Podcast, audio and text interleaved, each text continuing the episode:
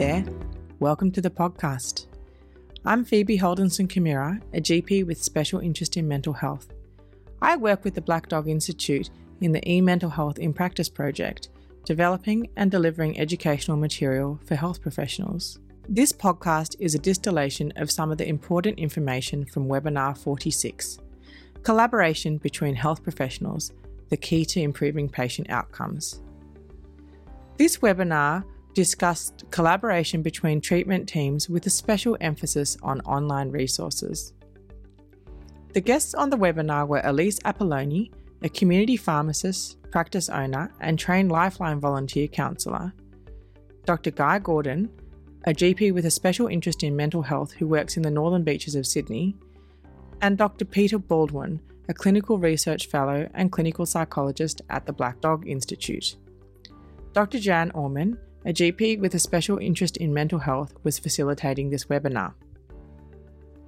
In this presentation, we talk about the benefits to a collaborative approach to patient care in the community setting, and this includes GPs, psychologists, pharmacists, and other allied health providers. We'd also talked about the role of the pharmacist in monitoring and managing psychoactive medications safely, and how to augment our therapeutic approach with online resources. Elise is going to tell us a little bit now about how she became interested in mental health as a pharmacist and the role of pharmacists in mental health care. Um, I've always been interested. I did some postgrad study just after my bachelor um, when I first graduated, but um, it was really solidified um, in 2015 when we lost one of our pharmacy assistants who was 16 years old to suicide. So that um, definitely motivated us to do more in this space and hopefully encourage other pharmacies to do the same. As a community pharmacist, I um, I am a medicines expert, so I study medicine and I dispense medications to people and give advice around medications, but also healthcare generally, and strengthen the referral pathways in our community.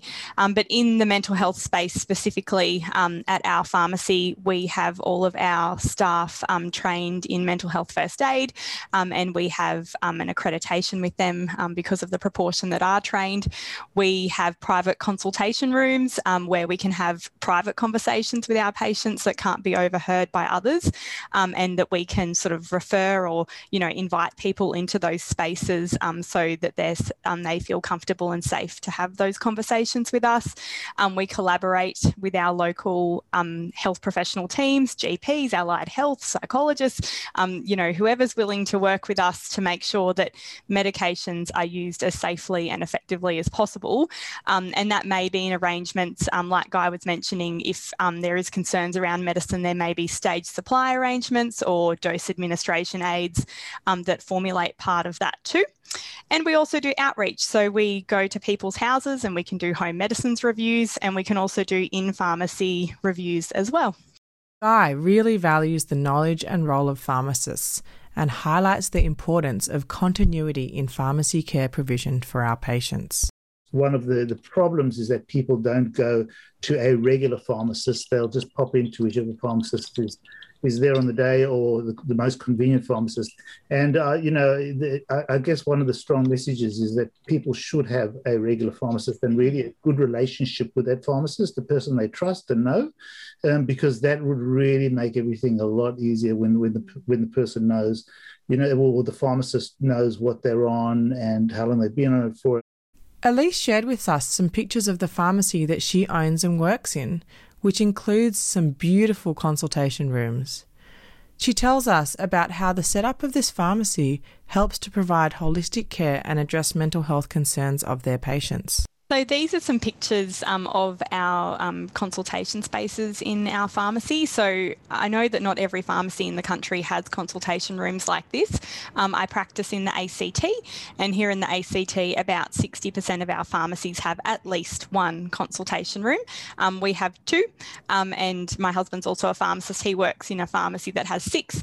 So I suppose again, it's around um, you know changing the awareness of what what is out there. And yes, not every pharmacy looks like this, but I can guarantee there's plenty of others just like us because we got our ideas from them.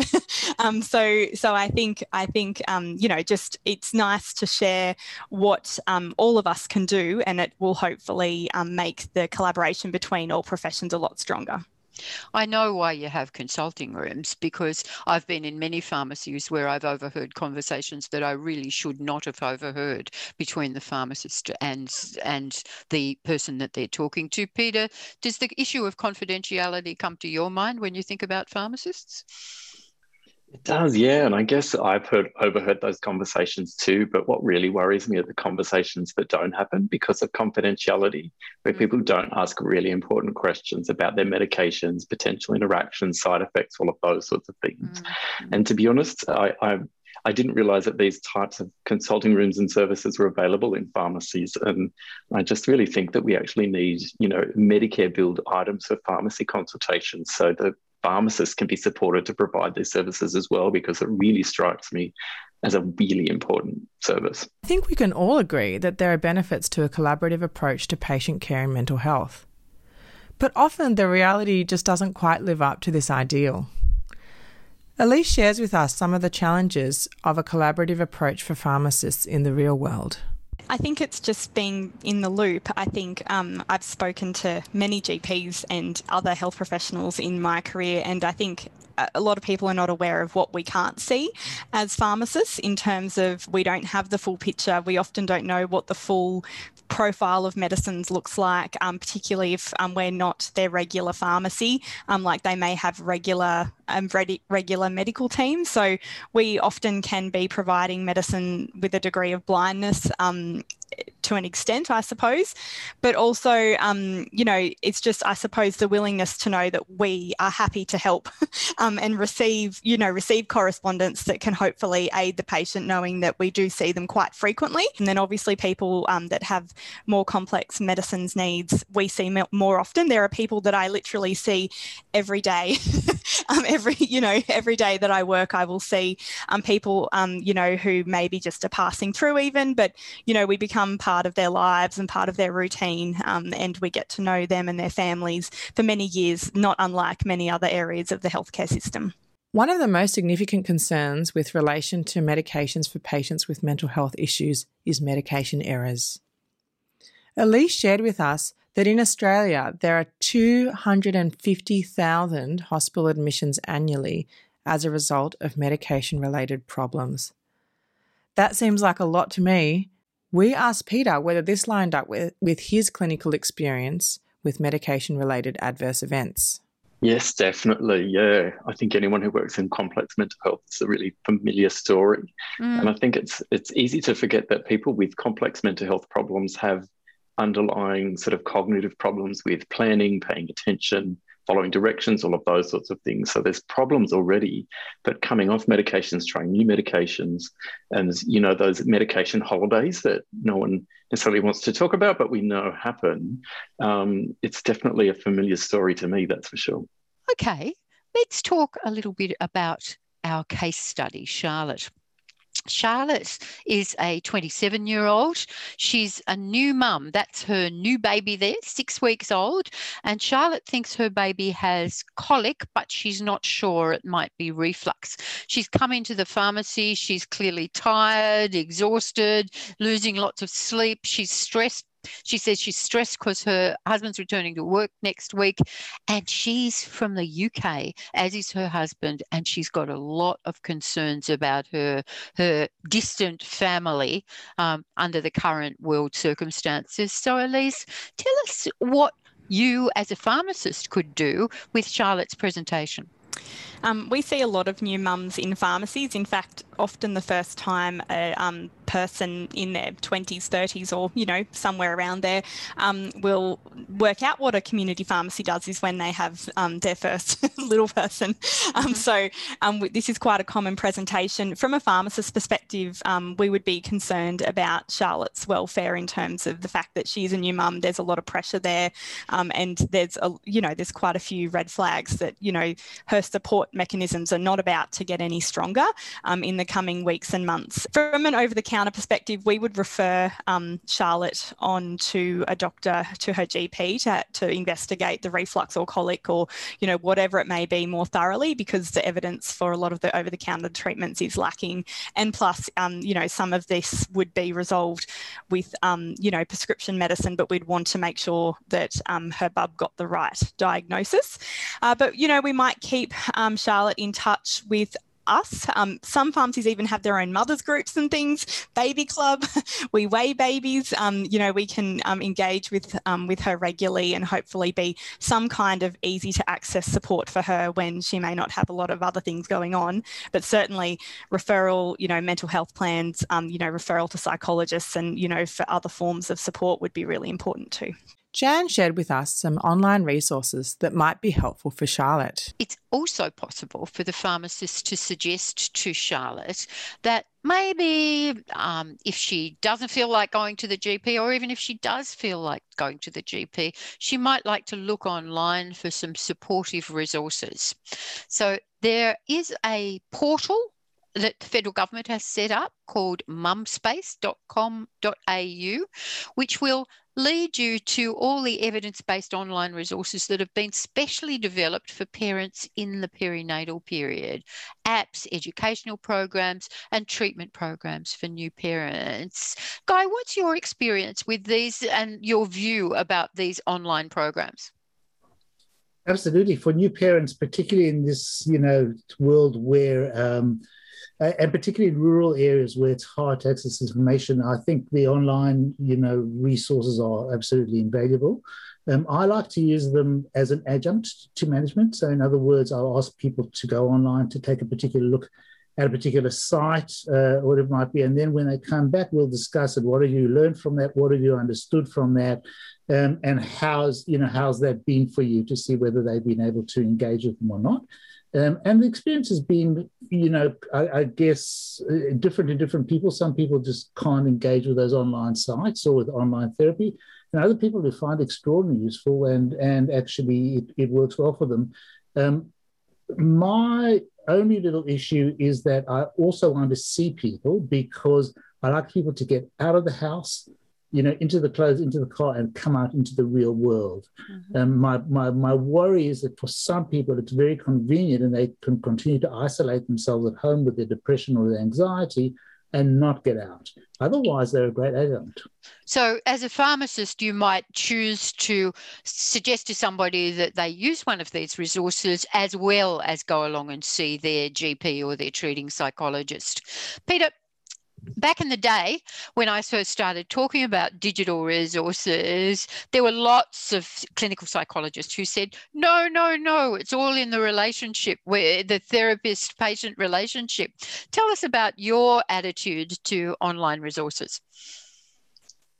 Well, as a, as a digital health researcher, I'm probably a little bit biased, Jan, but um, Luke, I think, yeah, just the point about the clinical relationship is that it, for it to be effective, it needs to be underpinned by an evidence supported treatment.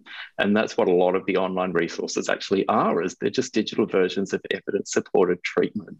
You know, I'm with Guy all the way, face to face has a very important role to play. Um, mm-hmm. But, you know, the, the data are really clear that people get benefit from these types of things. And in a lot of cases where people have either mild or moderate symptoms, the benefit can be equivalent to face to face. So it's not about replacing anything um, or not about substituting the therapeutic relationship, but it's about having options for everyone who you know have a lot of different circumstances. So just to tell you a little bit what, about what's in Mumspace. Now you can either refer someone to Mumspace to have a look for themselves, or you can have a look on Mumspace and see what Mumspace has got to offer. Now just this is just a sample of what they've got to offer. I don't know that you probably know about Smiling Mind. Mind the Bump is an app that comes from the same stable as Smiling Mind, but it's been devised specifically for parents in the perinatal period, and it includes an awareness of the physiological changes of pregnancy and the life changes that that a new baby brings. So that's something worth knowing about. That dreadful crying baby in the middle of the screen is the logo of What Were We Thinking? And don't these perinatal things have wonderful names? What Were We Thinking is an education program for new parents and pregnant parents, um, it, which there's a website and also this 26 week educational program that follows the progress of the baby from birth onwards. And it doesn't just focus on the baby, it also has a particular focus on the relationship and the changes that occur in the parent's relationship as a result of having a baby. And anyone who's had a baby will um, agree that there are plenty of changes going on in the relationship. Mind Mum uh, is another program that might be useful for you to know about. And Mum Mood Booster is a particularly interesting program. It's a therapy program for new mothers um, based on cognitive behavioral therapy. And even if mum's going to see a therapist, it's actually really good to have a little bit, like with all, all conditions, it's really good to have a little bit of exposure to what cognitive behavioral therapy is all about before uh, you plunge plunge into a, a relationship with a therapist because I think it makes the therapist's life easier. The This Way Up perinatal programs, they're two programs, one for antenatal and one for postnatal, CBT based, and they're both three lesson courses. When should a pharmacist recommend an online resource? How should they do it? Um, and what else does a pharmacist need to do to ensure that the team is aware of the recommendation? Elise, can you see yourself recommending an online course? Yeah, absolutely. Um, and I think um, as long as yeah we feel that it's you know appropriate, um, and I know there's been discussions about understanding what um, the resource looks like, so that when you are if you are suggesting it, you know that you know you know what you're you know recommending, I suppose. Um, but in terms of recommending an online resource, I suppose we don't want it to replace the care that they would otherwise, you know, be seeking as part of you know seeing their GP or seeing their psychologist or seeking other you know face-to-face support as well, like we were talking about. So you know, I suppose it's finding the right balance, um, and obviously you know engaging with um, you know letting the GP know what we're up to in terms of, um, you know, or what's happening so that they're aware and in the loop at the same time. We certainly don't want to operate in silos. The whole point is collaboration. So we want to be working um, as a team and that's reciprocal, you know, us being kept in the loop and then the rest of the health team being kept in the loop in return. Peter, you recommend online resources, don't you? How give us some practical tips on how you go about it. I think that's usually the first point that I start with is just understanding where people how familiar people are with digital resources and what their sort of technological kind of literacy is, how comfortable they feel about seeking that sort of help. Um, often people have questions at that point, so just listening to and answering their questions or their concerns. I really like the Head to Health website um, which I think we're going to touch on at the end. It's got a lot of different options. And uh, my favorite part is the chatbot, Sam the chatbot. Mm-hmm. I find that's a really nice, gentle introduction for people. They can get personalized recommendations from Sam. So you um, might you nice... might show um, a person the head to health website um, and ask them to go away and have a look at it. Yeah? And I, yeah I, exactly. i think that brings me to a point that i always like to make and that is you can't just give someone a url on a post-it note and expect them to go look it up. You've got to open it up on your device and show it to them and better still open it up on their device so they've got a history of where to find it on their device. So let's move on to stuart who's a, another case study that we have. Stuart's a 40 44 year old man who's suffered from chronic pain for some time. He, we've noticed, the pharmacist has noticed, that there are increasingly tight intervals uh, on dispensing his pain medication. And it's clear to the pharmacist, Elise is very empathic, that, it, that he is not coping both physically and mentally, not taking his medications as prescribed and disengaging with family and friends. Elise, how have you gleaned all of this from Stuart? Um, we often know people really well, just like any other member in the healthcare team, and maybe um, maybe poor Stuart struggled to come into the pharmacy in terms of you know mobility or his gait um, you know he he was really you know it took him a bit longer than normal. Um, if he was waiting for his prescription perhaps he found it quite hard to find a comfortable place to sit or stand um, and he looked he looked you know unsteady. Um, and we may notice that um, Stuart isn't himself in terms of his normal, um, you know, presentation and demeanour, um, and how we would normally, um, you know, chat to Stuart or what we would talk with him about.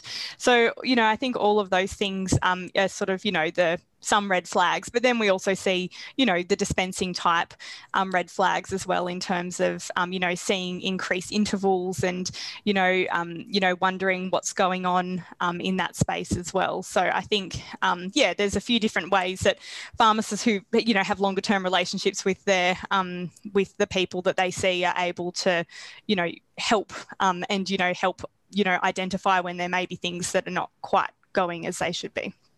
You know, this this um, denies the classic vision of a pharmacist behind a glass screen, never looking up from their computer, doesn't it? Uh, clearly, we're expecting a good deal more than that from pharmacists in, in this environment. So, yeah, yeah. just in summary, again, we can offer Stuart our time and acknowledgement of his distress. Um, these things are all important in dealing with any patient, client, um, uh, consumer, uh, but uh, especially with those with mental health difficulties and referral through um, for mental health assessments. Emergency contacts may be necessary for Stuart, and perhaps even you might might talk to him about safety planning. Would you feel comfortable about doing that, Elise? I personally would, but I've had quite a bit of specialised training in this space and it's a bit of a passion of mine. Not every pharmacist has had specialised mental health training and, you know, some have as well. So I suppose um, we're aware of our limits, we're aware of, um, you know, when it's outside of our skill set and scope of practice. But even if I was talking to somebody about safety planning, there is just simply no way that I would personally be the only health professional that felt like I could be part of that plan. I, I, we universally would be referring at least to a GP or a psychologist or a crisis team, um, you know, as well as, you know, phone lines and other support services. If you're interested and you don't know about suicide safety planning, go to the Beyond Blue website and suicide safety planning is specifically mentioned there. It's something that's meant to be done collaboratively with a mm. mental health professional, not something that um, people are, are, well, they can do it on their own, but it's best done if it's done collaboratively We've got assertive follow up on that list there. That's my favourite topic of all. and referral to appropriate community services and referral for help with life skills. Now, I, of course, want to tell you about some online resources. And first of all, Peter mentioned Head to Health, which is a website that you all need to know about if you want to know for your own sake or for your family's sake or for your patients or consumers or clients' sake about online mental health resources. Head to Health was set up a few years ago by the federal government and only includes, at the moment, Australian evidence based resources. And as Peter said, it's easy to find things on it because there's a fantastic chat bot. You know, the chat bots that help you when you're doing your online shopping? Well, this one helps you find an appropriate online resource to use for whatever your condition might be. It's important too to know that there are a couple of fantastic online pain management programs that might be important for Stuart to know about. Now, these are very useful when people um, can't get into face to face pain management clinics. The first one comes from This Way Up. It's their chronic pain management course, which is used to be called Re- Reboot. It may still be called Reboot, but it's the pain management course. And you can get to that via the This Way Up website. And the other one, you know that This Way Up is St. Vincent's Hospital's um, suite of online programs, just in case you haven't encountered them. I'm sure um, of any of the online programs, most people are aware of This Way Up. But there's another clinic called MindSpot Virtual Clinic, which comes out of Macquarie University, and they've got a chronic pain course too, which is another one worth looking at. And the MindSpot course has clinicians that call people um, or email them after they enroll in the courses and after they've done each lesson. So if you've got somebody who's not really a self-starter, who needs a bit of pushing along uh, be above and beyond your help with the pain uh, education, then MindSpot Virtual Clinic may in fact be appropriate for them. You can get lots of medication related information from the Health Direct website. Peter discussed the role of the psychologist when it comes to discussing medications with their clients. I do see some of my colleagues advising people on medication or making mm. comments that make consumers feel uncomfortable to take their medication. Mm. Um, and I'm the first to jump on them. Really important part of good healthcare practice is practicing within the limits of your competence. Mm. Um, but I agree, it's really useful to have those medications on you know on referrals and mental health plans so we can understand what the person is on because often they can't remember um, but also so we can discuss with the referring physician with the pharmacist with everyone else you know our thoughts or um, you know what aspects of someone's medication regimen might interact with their cognitive behavioural therapies Elise told us about a current trial being conducted across pharmacies in Australia called PharmiBridge. This is for people with persistent and severe mental health issues. In the intervention group, the nominated pharmacist has regular interactions with patient, and mental health upskilling is provided for the whole team to support the patients in a more effective way. We're still awaiting the results of this study, and it'll be really interesting to see whether regular input from a mental health skilled pharmacist improves outcomes for our mental health patients with more complex needs. Jan then told us about some other e mental health resources and training for health professionals.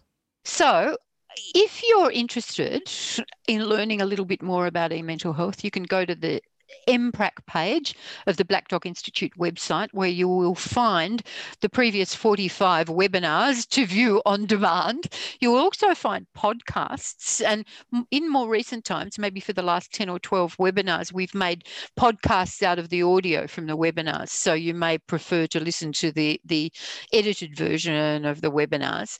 To conclude, Jan discussed the Essential Network, an online resource, app, and clinic developed by the Black Dog Institute to support the mental well-being of all health professionals, including pharmacists. So please go and have a look at the page to learn more about how to support yourself or a colleague. Thanks for listening today. Bye.